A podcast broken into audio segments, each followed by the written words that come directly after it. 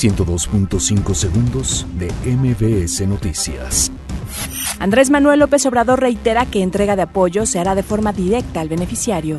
López Obrador alerta que en la Ciudad de México se registran cinco homicidios diarios. Localizan toma clandestina de combustible en la alcaldía de Gustavo Amadero.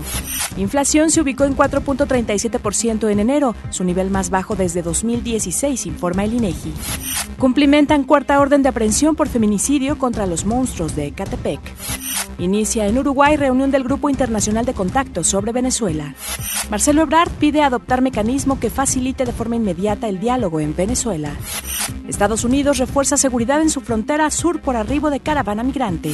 Muere a los 91 años el premio Nobel de Química Manfred Eigen. México gana medalla de oro en el Campeonato Mundial de Para Taekwondo. 102.5 segundos de MBS Noticias.